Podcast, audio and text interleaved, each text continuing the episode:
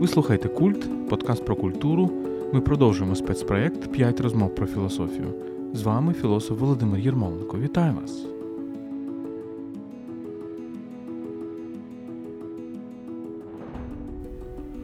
П'ять розмов про філософію це діалоги між українськими філософами Володимиром Єрмоленком та Вахтангом Кібуладзе. Ми говоримо про екзистенційні теми нашого буття, думаючи про сучасність, але спираючись на глибоку інтелектуальну традицію. Ми говоримо між собою, але в наших розмовах постійно присутні третій класики світової філософії, культури та літератури.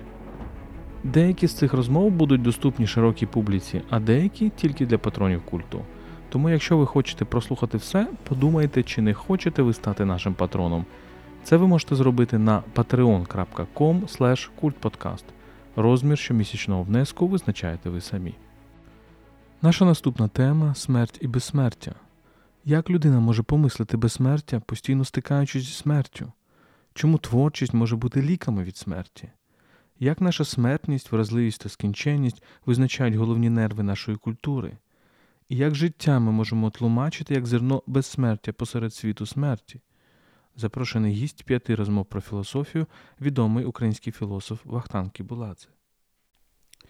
Це культ подкаст і спецпроект «5 розмов про філософію. Ми сидимо, як завжди, в прекрасній квартирі Вахтанга Кібуладзе, п'ємо вино і говоримо про серйозні речі. І зараз ми спробуємо поговорити про смерть і безсмертя. Привіт, Вахтанже. Вітаю, Володя.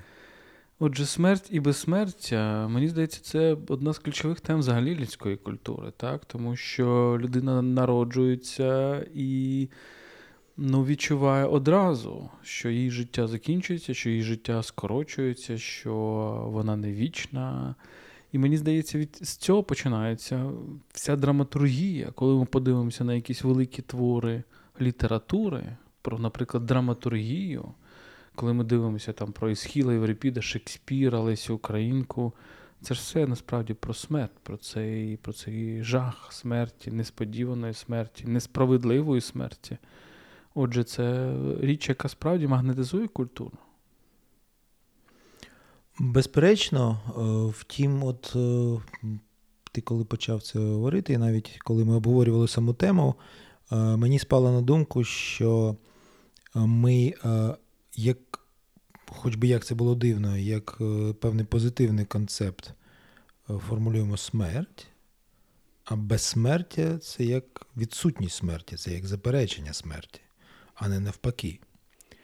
І тут мені спадає на думку е, Августин, який в сповіді міркує на іншу тему, тематизуючи два інші поняття, але які як на мене, дуже пов'язані з цими двома це поняття вічності і часу.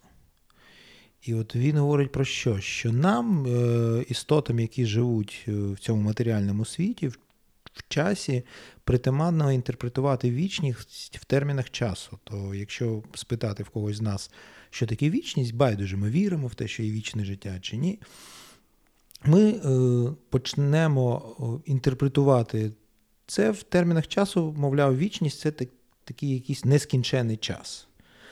От так само ми усвідомлюємо і е, безсмертя як те, що усуває смерть, або як те, що відбувається після смерті, хоча що може відбутися після смерті, якщо смерть ми сприймаємо як цілковитий кінець. От Це одне міркування з цього приводу. З іншого боку, ще от я згадав Августина, і ясно, що це християнство, це один з творців християнської теології, філософії, психології, етики тощо. Але от нас же завжди е, цікавить, а що було до того. Тобто ми живемо так чи інак в християнському світі, наша культура, європейська культура, вона християнська. Байдуже віримо ми в християнські от, е, ідеї чи ні. А що було до того в античності? Так? Як уявляли собі співвідношення вічності і часу, безсмерті смерті античні греки? І якщо ми намагаємося сьогодні е, тут відтворити їхні уявлення, то виявляється, що там є е, різні кола ідей, які часто густо суперечать одне одному. З одного боку, це ідея цих циклів, що потім Ніче відроджує в концепції вічного повернення. Des Gleichens, так, тобто вічного повторення чи повернення того самого. З іншого боку, існує уявлення про Аїд, так, потойбічне царство смерті, яке не є таким бажаним, бо це якесь маргінальне існування. От я пам'ятаю, до речі, метафору з твоєї книжки про Одіссея, дуже красива, про те, що е, Аїд, здається, Аїд це світ без дотиків. Та? Що от Одіссей зустрічає матір, але він не має, не може навіть доторкнутися до неї. Та? І це тінь, це це, це не справжнє існування. З іншого боку, існує це уявлення, яке знов-таки йде, мабуть, від Аристотеля, про те, що ми сьогодні можемо назвати біологічне безсмертя, коли я продовжуюся в нескінченній низці власних нащадків. Це також певний вимір безсмертя. Але коли приходить християнство, всі ці античні уявлення про співвідношення смерті і безсмертя замінюються на інше. Але знов таки от цікаво, е, чи направду це е, в ранньому християнстві виникає? Отут я згадую Е, інтерпретацію раннього християнства в Ніцше в ранковій зорі, яку я колись переклав, який говорить про досвід перших християн, коли, зрештою, формується християнська теологія, метафізика. І от він пропонує нам уявити собі досвід перших християн, які ще чули оповідки про Христа від людей, які бачили Христа, як вони в це вірили. І вірили вони у що? Що от Христос Він помер, а потім відродився. Так? Він здолав смерть. Причому, мабуть, навіть тілесно здолав смерть. Так? І вони вірили в те, що якщо жити так, то і вони так само здолають смерть. Але в якийсь момент перші християни почали помирати фізично. І це був шалений виклик. Так? От Вони бачили, що це були християни, які вірили в Христа, які сповідували цю віру, які жили так, як заповідав Христос, але вони помирають як язичники. І тіла розкладаються, відродження не відбувається. І ось до чого нас підштовхує Ніче? Що саме в цей момент виникає необхідність уявлення про безсмертну душу. От тут зароджується е, християнська ідея того, що тіло так воно може бути знищеним, але існує щось таке, що є не таким, що залишиться, і що набуде безсмертя.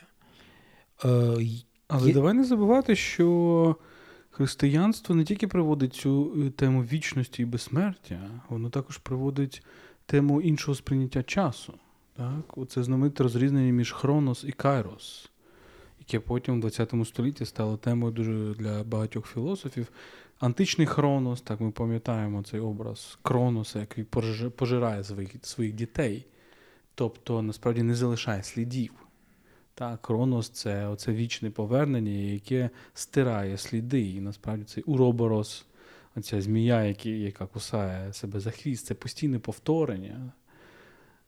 Кайрос е, означає точку в часі, яка все змінює, після якої вже не може бути повторення християнство приносить думку, що розривається оцей цикл. Грубо кажучи, ти обрибаєш хвіст цій змії у роборосу, і вона вже не може кусати себе за хвіст, тому що відбувається точка, після якої все по-іншому. Так, І і це, можливо, породжує історію. Можливо, це, звичайно, вплив юдейської традиції, де все ж таки яка вся побудована на, на, на точках, коли все змінюється. В античних міфах ти не відчуваєш, що все змінюється. Ну, Геракл зробив якийсь подвиг, там, е, я не знаю, Тесей зробив інший подвиг. Е, ти не відчуваєш, що є історія, яка насправді все змінюється і, і змінює. І, зрештою, оцей епос Одіссея, так. Е, ти згадав мого ловця океану. Зрештою, один із цих підземних мотивів написання це Е, задати питання, що відбувається, коли християнська ідея історії входить в цей античний епос, що Одіссей не повертається додому, або тобто він повертається, але має плисти далі, тому що у нього історія насправді продовжується. Отже, християнство насправді, хоч ми його сприймаємо таку як велику трансценденцію, воно насправді дуже історичне, так? І воно нам ставить питання е, дуже часто не ті, не, не, не питання насправді вічного життя, безсмертя десь там, а питання відповідальності тут і тепер нас як смертних осіб. Тому що ми теж, як е, Христос, який своє, своїм входженням в час змінив цей час, ми теж маємо чинити так само. Це меседж християнства.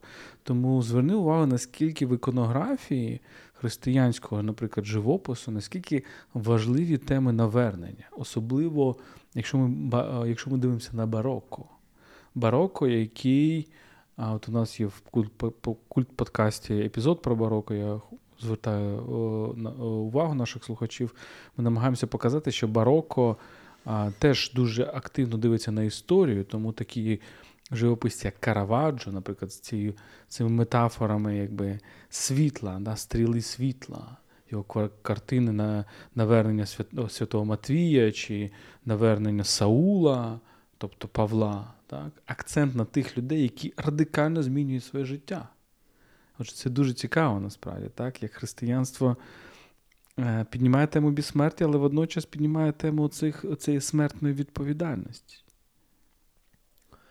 І е, своєю чергою, взагалі, знов-таки змінює наше розуміння е, того, що таке є смерть, що таке є кінець, і що таке є відчуття смертності і скінченості існування. Ну, тут слід згадати ще таку фундаментальну філософську ідею про те, що е, все скінченне в цьому світі, але лише ми це усвідомлюємо.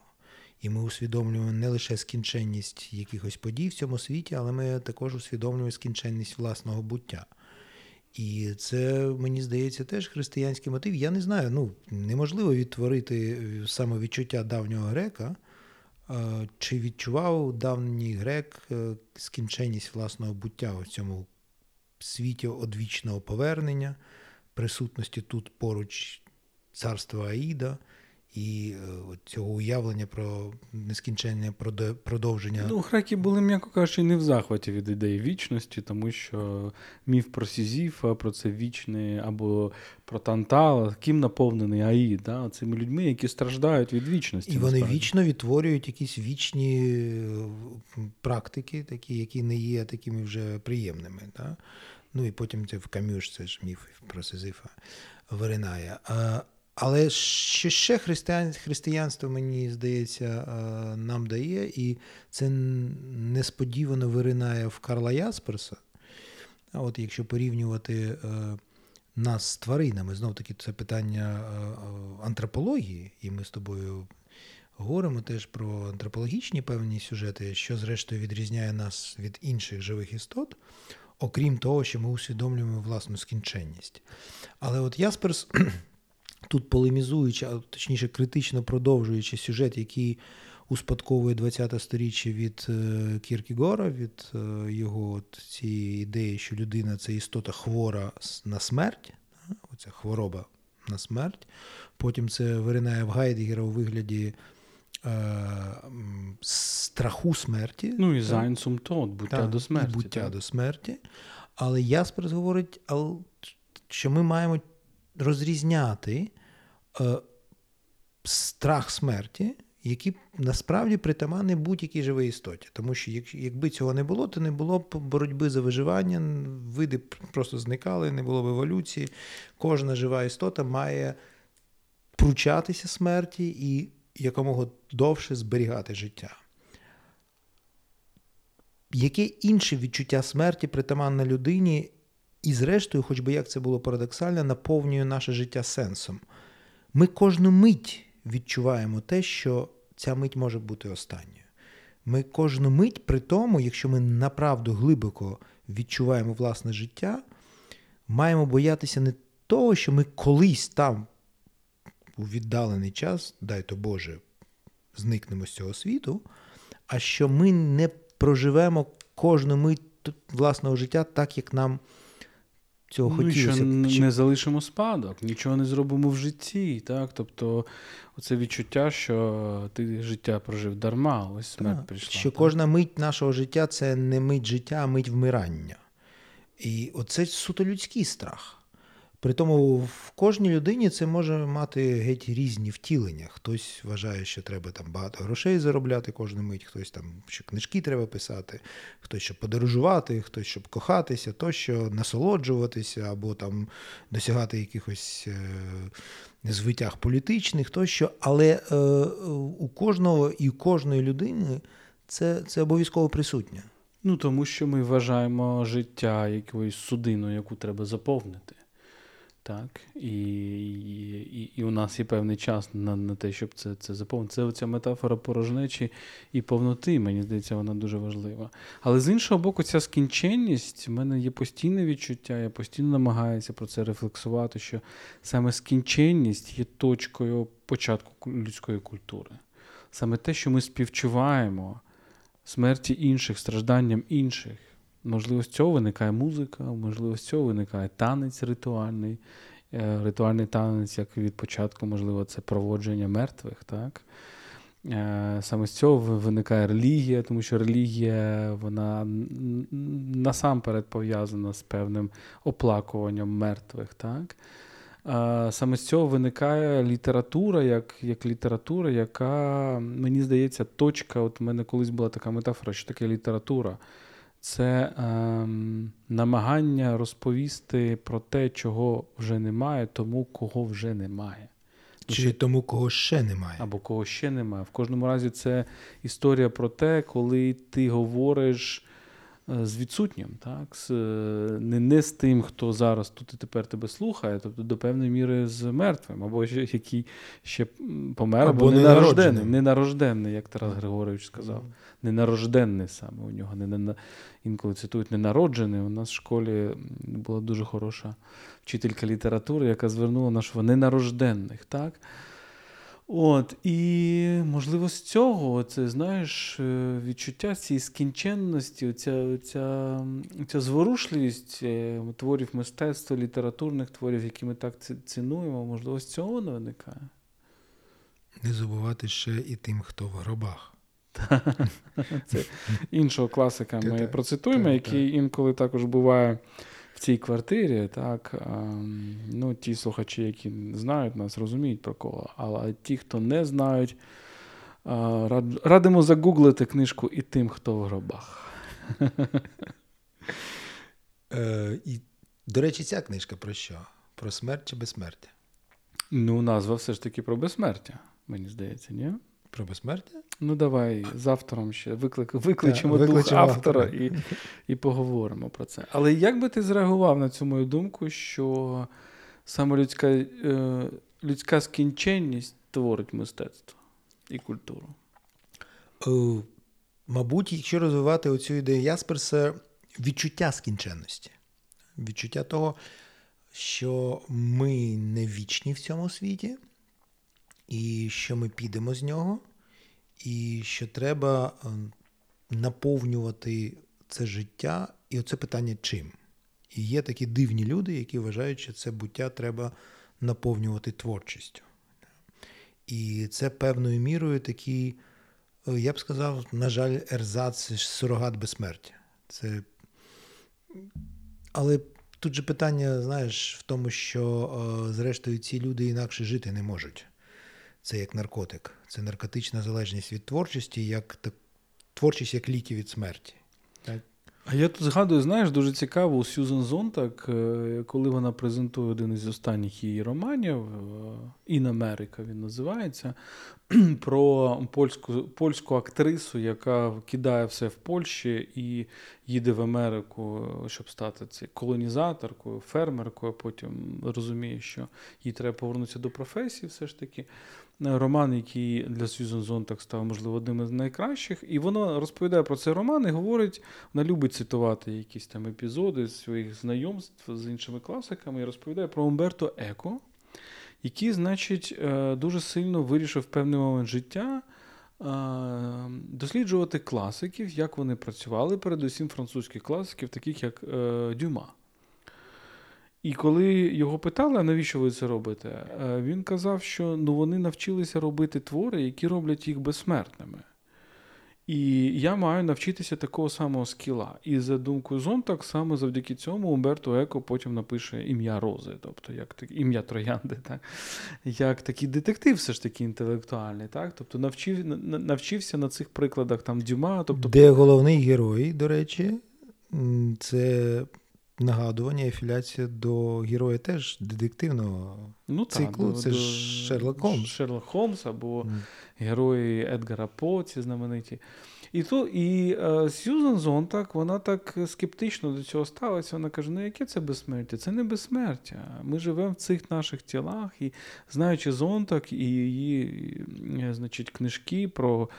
Е, хвороба як метафора, і, зрештою, її переживання свого власного раку, так і боротьба зі смертю, ти розумієш, що так, е, Зонтак це людина, яка чітко каже: Ні, я живу в цій оболонці своїй тілесній.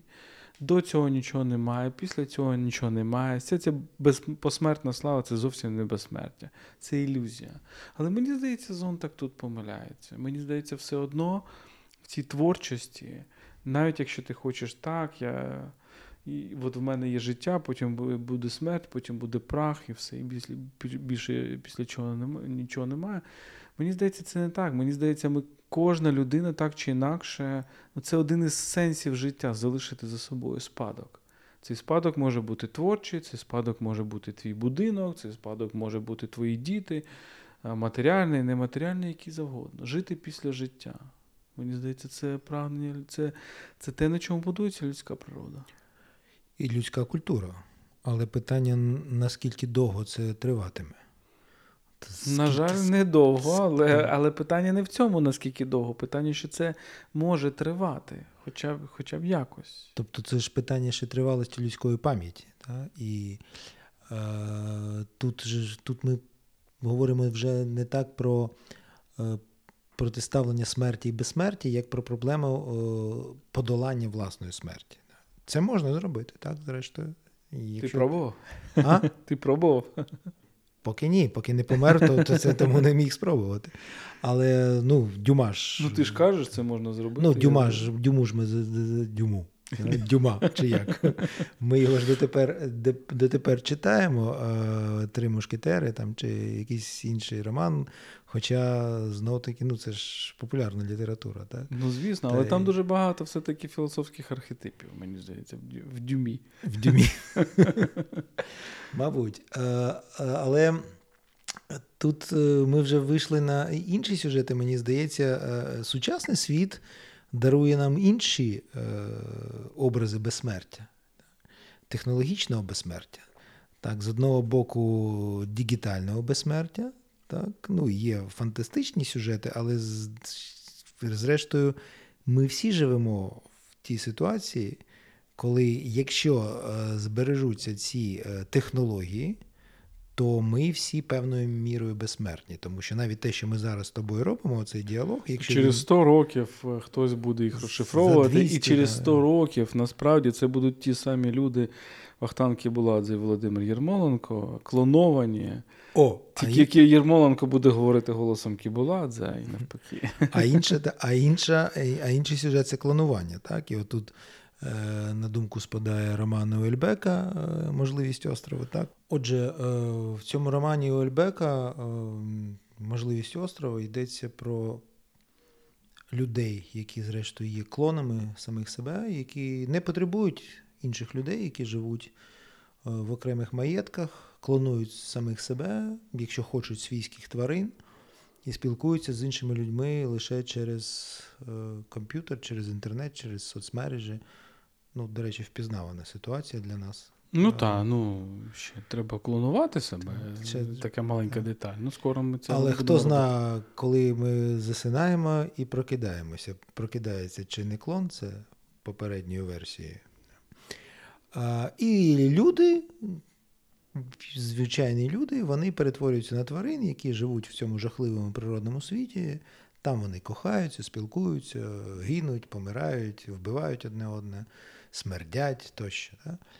І от, е, тобто такі теж, начебто, образ вічності, вічного життя, безсмертя, такого клонованого безсмертя. Але чи не є це з іншого боку теж якимось образом смерті? І тут ми знову повертаємося до дуже важливого виміру людського життя. Це те, що ми схоплюємо, намагаємося схопити в цьому понятті інтерсуб'єктивність, що людина, зрештою, ну от як в Лема в Солярісі, людина потребує людину. Чи людина живе лише, якщо поруч з нею інша людина. Можна створити собі таку індивідуальну е, капсулу безсмертя через можемо колись це відбудеться через клонування тощо, але чи буде це направду людський спосіб існування, чи буде це те безсмертя, до якого ми прагнемо? І тому о, мені здається, що тут е, той вимір, про який ми говорили, смерті безсмертя, стосується кожної миті нашого життя. Е, коли ми живемо, коли ми не вмираємо, коли ми направду відчуваємо себе живими, коли ми з іншими, коли ми коли ми відчуваємо цей контакт тут зараз, наприклад. Та, от Для мене це дуже така яскрава мить життя, коли я спілкуюся з другом. Інтимна, я би сказав. Ну, і, і інтимна також, так? Але слухай, це означає, е, що оцей наш період самоізоляції, спілкування в зумах це теж смерть. Тому що ми насправді ця самоізоляція або просто ізоляція людей, відсутність контакту, в тому числі тілесного контакту, насправді це не є повноцінним життям. Може, це був корисний досвід, коли ми нам дали призупинитися, так, побути е, от, в цій капсулі певній. Е, ну, причому у всіх по-різному. Хтось ж сам залишився, хтось в родині, хтось тут теж треба. Це, з цього. Це це питання вже не до нас, це питання до соціальних психологів, як це відбувалося. Так? Ну, але питання в тому, що справді дуже багато людей були фрустровані, так, і є фрустровані. І ну, ми не відчуваємо повноти життя, коли ми спілкуємося з чорними квадратиками на екрані. Це І правда. навіть коли ми просто спілкуємося навіть не з чорними квадратиками, а коли з...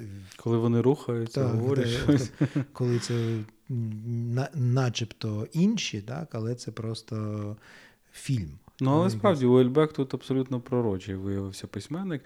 Але знаєш, я про що подумав, про коли ти говорив, е, що насправді ж це, це, цей момент клонування у нас є в житті. От і Я колись ловив себе на думці, що коли я йду по вулицях там українських міст, особливо от, ну, коли почалася ця мода на оселеці, наприклад, козацькі, чи на оці козацькі вуса чи бороди, особливо після 2014 року, ти бачиш е, таке враження, що це реально реінкарнація тих козаків, яких ми бачимо, бачили на всяких портретах е, там 17 століття і так далі. Тобто, або коли в мене було таке відчуття, в, в коли я вперше приїхав у Францію і, і значить, дивився на на вулиці французьких міст, е, і потім йшов в музей і бачив ті самі обличчя. Це дивовижне насправді відчуття, що воно е, все ж таки, ну, зрозуміло, що є все змішування міжкультурні і так далі, різні впливи, і і змішування расові і так далі. Але інколи ти бачиш просто людину на вулиці, яка повторює якусь там. Е, королеву французьку чи якусь герцогиню 17 століття. Тобто оцей момент репродукції він дуже цікавий. Так? Тобто ми це проживаємо. І що мені здається, все ж таки, от жах у Ельбекового роману полягав в тому, що насправді ти не можеш не можеш відчути оцей початок. Ми з тобою говорили на минулому. На минул, на минулій розмові, що людина не може ніколи знайти точку нуль, точку початку, але з іншого боку, е, е, особливість людської природи, людського життя полягає в тому, що все ж таки ми завжди щось починаємо вперше. Тобто, ми, оскільки ми скінчені, ми завжди щось робимо вперше. Ми вперше закохуємося, у нас буває перший секс, у нас. Е, буває перший творчий досвід, перший, перший виступ на публіці. Ми вперше починаємо ходити. Я не знаю, купа купа речей, які ми робимо вперше. Якби ми жили вічно і пам'ятали всі наші значить, досвіди в минулому, цього вперше не було б і не було б востаннє. Тобто, можливо, це це теж є риса цієї унікального людського досвіду, так, у якого Уельбек дуже добре показує, як він старається, тому що там головний герой, я не пам'ятаю, як його Марк звати чи якось, так, але він Марк там дев'ятий, а є були там восьмий, сьомий, сьомий з половиною і так далі. Тобто не було цього моменту початку. Ну, початок і кінець це ж комплементарні поняття. Так? Може мати кінець щось лише те, що має початок. Але якщо повертатися от до цієї твоєї алюзії до, скажімо, козацьких оселеців е, і е, французьких портретів, то мені здається, що тут не йдеться про клонування. Тут йдеться радше про занурення в традицію. Ну, йдеться про відчуття, що ти насправді повторюєш якусь матрицю того, що було в минулому. Звичайно, не через клонування, а через історію. так? І це це, це велика відмінність. І от тут мені спадає на думку е, така фраза Еліота, та, поета, який дуже філософічний. Він казав про те, що поетом можна бути лише якщо ти після 25 років, після 25 років можна бути поетом, тому що до 25 років всі поети. Да? Лише е, завдяки відчуття традиції. Я б сказав, що взагалі людиною можна бути насправді через відчуття традиції. І отут знов таки е, така алюзія до нашої теми свободи, то виявляється, що вільним можна бути лише якщо ти відчуваєш все, що було до тебе. І якщо ти відчуваєш це як своє, якщо ти не відчуваєш це як чуже, що що протистоїть тобі, що тебе заперечує, або ти заперечуєш все це. А як щось таке, ну от що уможливлює твій власний досвід. І тоді, до речі, постає питання щодо початку. Але традиція це страшенно цікаве поняття, тому що в традиції ми тут намагаємося місточок зараз провести між е, тією думкою, яку ми говорили в епізоді про свободу, де ми говорили, що людина ніколи не відчуває свій початок насправді, тобто вона не відчуває свого народження. І е, нинішньою думкою, що так, абсолютного початку немає, але з іншого боку, є купа таких відносних початків. Ми вперше щось перший починаємо досвід. робити перший досвід, і це унікально, тому що ти ну ніко, ніколи ти не можеш зрівняти ну, перший поцілунок, розумієш? Ну, ну це щось неймовірно, абсолютно. Втім, з іншого боку цей перший досвід, твій перший досвід, наскільки він направду твій? Адже коли ти маєш досвід першого поцілунку, ти вже знаєш з літератури, з мистецтва, з оповідок, е, з якихось таких буденних, щоденних розмовних практик. Ти знаєш, але про, я чітко тобі можу сказати свої відчуття від першого поцілунку, від першого сексу, від якихось інших, мабуть, е, що блін, воно абсолютно по-іншому. Воно відрізняється тобто, воно відрізняється від того, що я читав, а що я уявляв. А чи не намагався ти в цей момент відтворити те, що ти до цього чув, читав про ці речі? Про перший поцілунок, про ну, перший... Очевидно, що тут є якраз оця напруга між тим, що ти сприймаєш від традиції, і тим, що як ти відчуваєш. І мені здається, це найцікавіше. Тобто традиція нам дає відчуття, що ти насправді е, щось повторюєш. так? Тобто ти не, не повторюєш або продовжуєш якусь розмову, але ти продовжуєш якось по-іншому. Тобто для це, для тебе це початок. А, Так, е, пам'ятаєш оце, цю фразу коли американці висадилися на місяці, що маленький крок крок для людини, величезний крок для людства. Так? Для тебе це маленький, чи навпаки, можливо, так? Для для тебе це величезний крок, там перший поцілунок для людства це якийсь дуже маленький епізод. Але насправді у взаємодії відбувається найцікавіше, як ти відповідаєш на всю цю традицію, умовно кажучи, любовної літератури в своєму досвіді. Так? Тобто, з одного боку, це вперше, з іншого боку, це великий діалог з купою з купою інших поцілунків. Інших поцілунків. Так. І може в цьому запорука безсмертя, що ти е, з одного боку продовжуєш цю традицію, але ти додаєш щось неповторне. І оце відчуття, що ти саме це відчуття, що ти додаєш щось неповторне до величезної традиції, дарує тобі раптом оцей поцілунок безсмертя. Так? Що ти... І от знаєш, що що дивує насправді мене, коли я бачу козацьке обличчя в 21 столітті. От на, Найбільше відчуття, мені здається, подиву. Це те, що це повторення ніби минулого, коли ніби ти думав, що повторення вже неможливе. Тобто, це це якийсь е, другий початок або 150 тисячний початок, коли нібито всі думали, що все, козаки вимерли, козаки в минулому. А, І раптом вони повертаються. Тобто це теж дуже цей момент безсмертя чи долання смерті так, в культурі. Це те, що а, дуже добре вловив наш великий інтелектуал Євген Маланюк, коли він писав про Шевченка. Бо саме Маланюк дав грандіозну думку, мені здається, для нашої культури. Мені здається, це був Маланюк, коли він протиставив Гоголя і Шевченка. Гоголь фактично його лейтмотив це епітафія України. Так? Тобто, так, козаки були, вони були офігенно цікаві, Україна була, але але, але її вже немає. Тобто Україна зараз це значить, е, все. Це це вже в минулому, це казки, це Тарас Бульба, а зараз ми будуємо імперію чи щось. І Шевченко сказав: ні, ми все це можемо відновити, ми все це можемо воскресити. І це мені здається дуже цікаво. От е, що ти думаєш про це, і потім я скажу одну, мені здається, от ключову для мене взагалі думку зараз. Ну і цікаво про те, що ти говориш, що ми ж сприймали оцей образ е, козаків і взагалі цієї архаїчної України як щось дуже е, старе, архаїчне, немодерне. Е, воно відтворювалося, до речі, в таких мас-медійних образах, як там Гопак, там тощо. Да?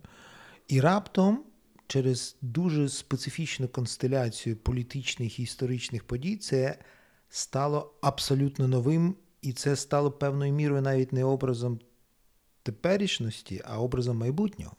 Так? Це, Це стало модним. Це стало якимось викликом е, архаїці, скажімо там, совєтські, імперські, так? Тобто це навпаки стало ще чимось модерним.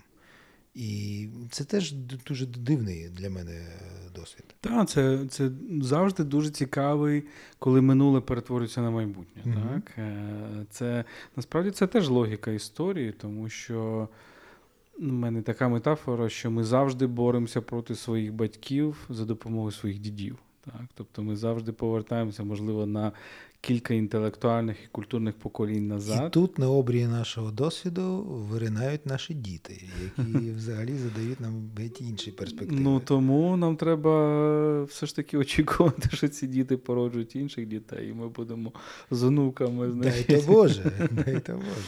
Але.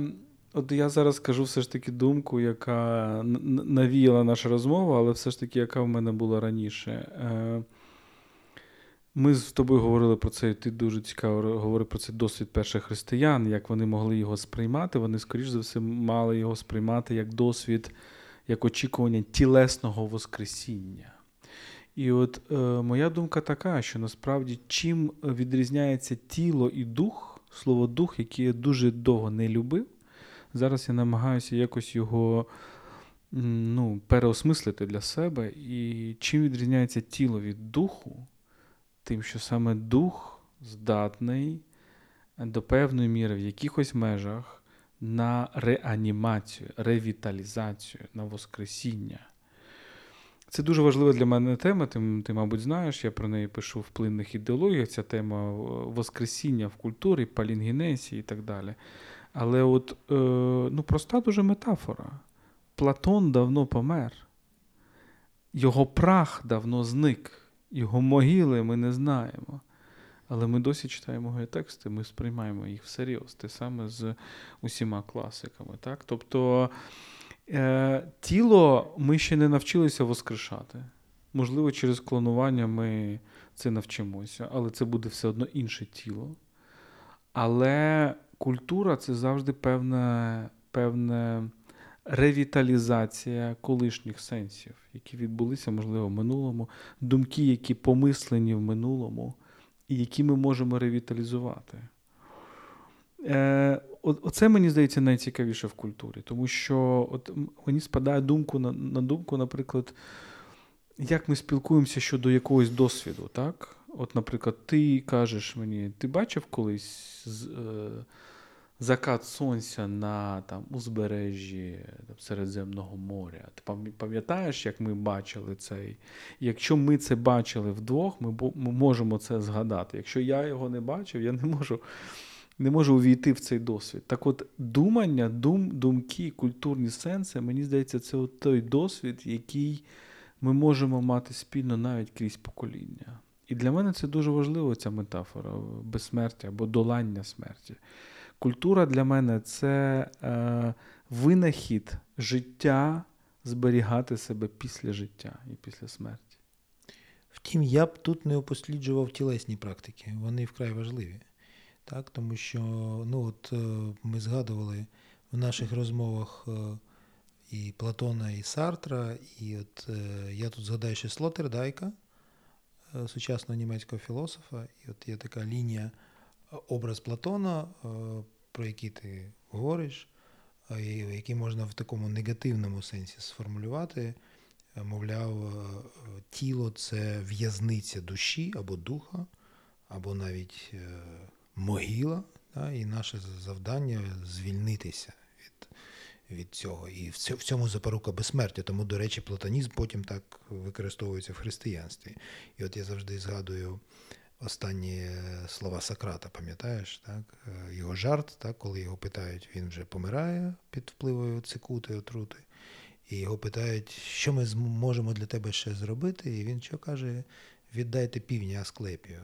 Е, що це означає? Що Асклепій – це Бог здоров'я, лікування, і е, він, йому віддавали у жертву півня, коли хтось одужував. А Сократ так жартуючи, помирає, що я одужав нарешті, я звільнився від цього тіла. І ця ну, ідея... Ну і це, до речі, був розрив цієї античної традиції, про яку ми з тобою говорили. Та Сократ, можливо, один із перших сприймав Аб... смерть як звільнення. Або ми інтерпретуємо Сократа в християнській парадигмі. Що мав він на увазі сьогодні, може приховано для нас. Так? Втім, ми так інтерпретуємо ці слова. Е, натомість, скажімо, Сартр вже модифікує цю метафору Платона чи ідею Платона і говорить про те, не про те, що душа існує в тілі, а в тому, а він говорить, душа існує власним тілом, говорячи про те, що в цьому світі нам не судилося іншої форми існування, окрім тілесної. І тому все ж таки поважаєте тілесні тілесні Я, форми я думаю, що так, і цей досвід пандемії нам показав, що насправді тілесність, Отож бо. тілесність Отож бо, це велика, великий насправді вимір е, людяності, тому що ми раптом зрозуміли, що якщо ми дивимося, спілкування в Зумі це фактично спілкування духів. Так? Це те, про що мріяв Сведенборг в 18 столітті. Це цифровий платонізм такий. Так, да? Це цифровий платонізм, тобто це спілкування без тіл і так далі. І ми зрозуміли, наскільки ми це це, це зовсім не робить нас ангелічними, це скоріше робить нас демонічними, тому що у нас набагато менший рівень симпатії до людей, набагато менший рівень. Ну, в мене дуже проста метафора. Ти не можеш закохатися в зображення на екрані, ти не можеш навіть подружитися в зображенні на екрані. Ти, в принципі, зрідка можеш навіть запам'ятати ім'я. Ну, закохатися може і можеш. Є, коли закохуються там в кінозірок, е, і не, не, ніколи не зустрічаючись з ними в реальному житті. Але е, є наступний крок. Так, повертаючись до цієї лінії Платон Сартр, є Слотердайк, який говорить, він перегортає цю метафору Платона, і він говорить, що душа в'язниця тіла. Ну, Я думаю, що це теж неправда. Це е, такі вже нічанство 20-го Це століття. ясно, що нічанство, але коли ми стаємо от таким надто духовними, так, е, забуваючи про те, що ми все ж таки тілесні істоти то ми ув'язнюємо власні тіла. І от, до речі, знову Без сумніву. Та... Я думаю, що пандемія нам це довела. Це... Вона нам показала, наскільки наскільки тілесно є наша людяність. І все ж таки, оце ти цитував, дякую тобі за таку цитату за ловця океану про доторки. Так, справді, я коли я коли думав про це, для мене це справді було можливо квінтесенцією, так? що люди без тіла насправді втрачають свою людяність. Тому тілесний досвід такий важливий, і тому нас так бентежить оця думка про те, що наші тіла зникнуть. І тому ця апеляція до першого християнства, цього первинного, і тому ці ідеї про і думки про те, що чи можливо чи можливо безсмертя тілесне, так? І оці ідеї клонування тощо. І мені здається, що тут, якщо ми вже повертаємося до цієї ключової теми смерті безсмертя, то тут сучасні технології пропонують нам на, направду геть різні шляхи. А з одного боку, клонування, коли відтворюється те саме тіло, з іншого боку, такий образ віртуального безсмертя, коли тіла немає, але можна повністю цей зліпок зняти з твоєї свідомості, начебто, так, і закинути її в е, в якусь віртуальну реальність, і вона існуватиме там, допоки існуватимуть носії, хоча знов таки фізичні носії. І от в чому тут і там, і там певна зрада людського, що ми відчуваємо інтуїтивно, нам не потрібно пояснень, що і те, і те не те, до чого ми прагнемо, що нам треба щось геть інше. І от е, мені тут на думку спадає е, роман Біоя Касареса Винахід Мореля. Так, Коли там головний герой потрапляє, це фантастичний такий роман, де головний герой потрапляє на острів, е, де він зустрічається спочатку, він сприймає їх як е, реальних людей, яких навіть, до речі, можна помацати. Так, тобто, Але згодом він розуміє, що це такі записи, так, тобто якісь технічні пристрої на цьому острові існують, які записали якісь фрагменти життя цих людей і відтворюють їх нескінченно, це одвічне повернення, нескінченно ті самі епізоди, ті самі люди, вони проговорюють ті самі монологи, діалоги, е, і вони так само одне одного торкаються, і навіть можна от цьому глядачу, спостерігачу, торкачу так, до них доторкнутися. І це начебто вічність. Але він там ледь не божеволює на цьому знов таки залюдненому чи незалюдненому острові. Це такий новий Робінзон в цій реальності. Йому вдається втекти з цього острова, а потім він дізнається про те, що неподалік від того острову знайшли якийсь дивний корабель, з якого зникли всі пасажири, вся команда, причому не з незрозумілих причин. І от е, це такий натяк Біоя Касареса, що це ті самі люди, яких записали на цьому острові, але в, в реальному житті вони просто зникли. Тобто вони віддали кров свого життя, так, свої тіла цій віртуальній реальності, і в реальності нашій вони зникли. Е, це такий теж образ з одного боку. І тут є смерть і безсмертя. Вони безсмертні чи смертні? Вони в нашій реальності померли, в віртуальній реальності вони навіть зберігли власні тіла. Але чи це те безсмертя, до якого ми прагнемо? Ну, це безсмертня як повторення, як механічне повторення. І тут е, насправді виявляється, що це ж не є життя, тому що те, що механічно повторюється, воно не є життям. І тут ми ставимо питання, що таке життя. Наприклад, одна з рис життя це, мабуть, не повторюватися. так? Окей, ти можеш. Можемо сказати, що життя циклічне, що весна приходить після зими і так далі, але кожна весна, вона якась така унікальна. І кожне життя має завершитися смертю. Так? Тому що якщо життя не. От Що таке нескінченне життя? От Я не знаю, чи направду варто прагнути нескінченного життя? Ну, от Мені здається, що все ж таки, знаєш, ну, велика традиція мислення про це, там європейська традиція, це ну, ми розуміємо, що це велик, велика драма, велике оплакування того факту, що людське життя закінчується смертю. Але ось ця думка, яку ми з тобою проговорили, що завдяки цьому, завдяки цій скінченності, у нас є цей перший досвід. І, можливо, цей перший досвід завжди це і є те, заради чого варто жити. Тобто там, де там, де життя закінчується, там, де воно перетворюється на механістичність інерцію, це насправді нудьга. Це повторення одного і того самого. Інший, це... інший фантастичний сюжет. Можна вигадати якісь пігулки, які дозволяють тобі забути свій перший досвід, той, який ти хочеш. Наприклад, ти забуваєш, ти поцілував дівчину, випив пігулку і забув про те, що ти її поцілував. І знов цілуєш, А якщо так? це перший досвід жахливий був, е... як правило, перший досвід не дуже приємний. І от питання, чи хочемо ми його відтворювати, чи хочемо ми його пам'ятати?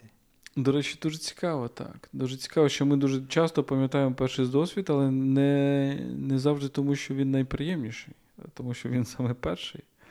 Дуже часто він травматичний для нас. Так, перший досвід, я не знаю, ну будь-який.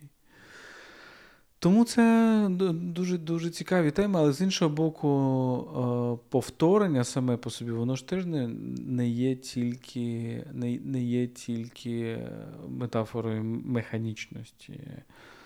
Ми розуміємо, що в рутині повторення, наприклад, я кайфую від повторень деяких, які є в моїй родині, коли приходить там рідна, кохана мені людина додому. Ну, повторить, повторюються більш-менш однаково. Або коли ми прокидаємося, у мене діти щоночі приходять до нас в ліжко, значить, лягає, лягає. Знов це повторення один кожен день, але кожен день він він приємний. такий, знаєш. Ну, Я абсолютно погоджуюся з тобою. Скажімо, тоді в музиці не було феномену репрізи.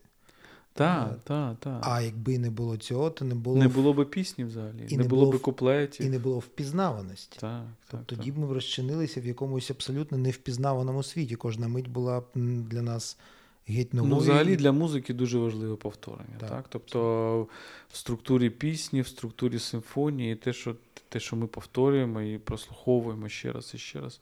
Тобто це це такий дуже цікавий феномен. Це завжди життя це завжди якийсь баланс між повторюваністю і неповторністю, правда?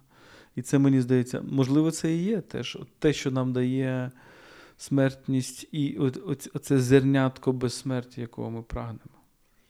Тоді можна сказати, що я живу допоки я бажаю цього повторення. Причому, чи, причому... Це, до речі, нічова фраза. Ніч ж Ця е, думка про вічне повернення одного і того самого. Одна з її інтерпретацій, до речі, здається, Карл Льовіт її давав. Чи це не Ясперс, а здається, Карл Льовіт. Що сенс цієї фрази це те, що ти маєш хотіти повторення цієї миті. І і ось і, і ти мудрецем стаєш, коли ти хочеш повторення будь-якої миті свого життя, навіть якщо воно ніколи не повториться. Ну і крім того, згадається сюжет Einmal ist keinmal, так? Одного разу це ніколи. Тобто те, що не повторилося, зрештою, його майже і не було. Е, чому? Тому що якщо щось не повторилося, то воно і не варте було того, щоб бути. І от тому знов таки оця думка, яка мене заскочила зараз, що ти живеш, поки ти повторюєш і, зрештою, кайфуєш від цього повторення. Ти можеш знаходити от те, що ти казав. Так? Це день починається так само, ти зустрічаєш тих самих людей, е, і ти знаходиш в цьому щось прекрасне. Так, і так. от поки це триває, триває життя. Щойно тобі вже це повторення не потрібно, то зрештою жити не варто. Так. Я думаю, що життя це зернятко нескінченності в скінченності, зернятко безсмертя в смертності, можна так помислити його. Ну, давай на цьому вже будемо закінчувати. На цій е, ноті. Насправді є великий сюжет, який ми не обговорили. Це оцей сюжет, як ця релігійна тема безсмертя проникає в культуру і заражає дуже багато тем, але, можливо, це буде. Тема для наступної розмови. В кожному разі саме це прагнення безсмертя в якійсь формі воно нам дає, мені здається, надію. Це такий великий людяний вимір. Це були, це була одна з розмов з циклу п'ять розмов про філософію, спецпроект Культ подкасту зі мною Вахтан Кібуладзе. Зустрінемось. Ви слухали Культ, подкаст про культуру. Це був епізод спецпроекту П'ять розмов про філософію, діалоги українських філософів Володимира Єрмоленка та Вахтанка Кібуладзе. Не тікайте, не підписавшись на наш подкаст на Фейсбуку, SoundCloud, Google Podcast, Apple Podcast та NV Подкасти. Ви також можете стати патронами культу на patreon.com kultpodcast. Розмір щомісячного внеску визначаєте ви самі. Тож до зустрічі на культових темах.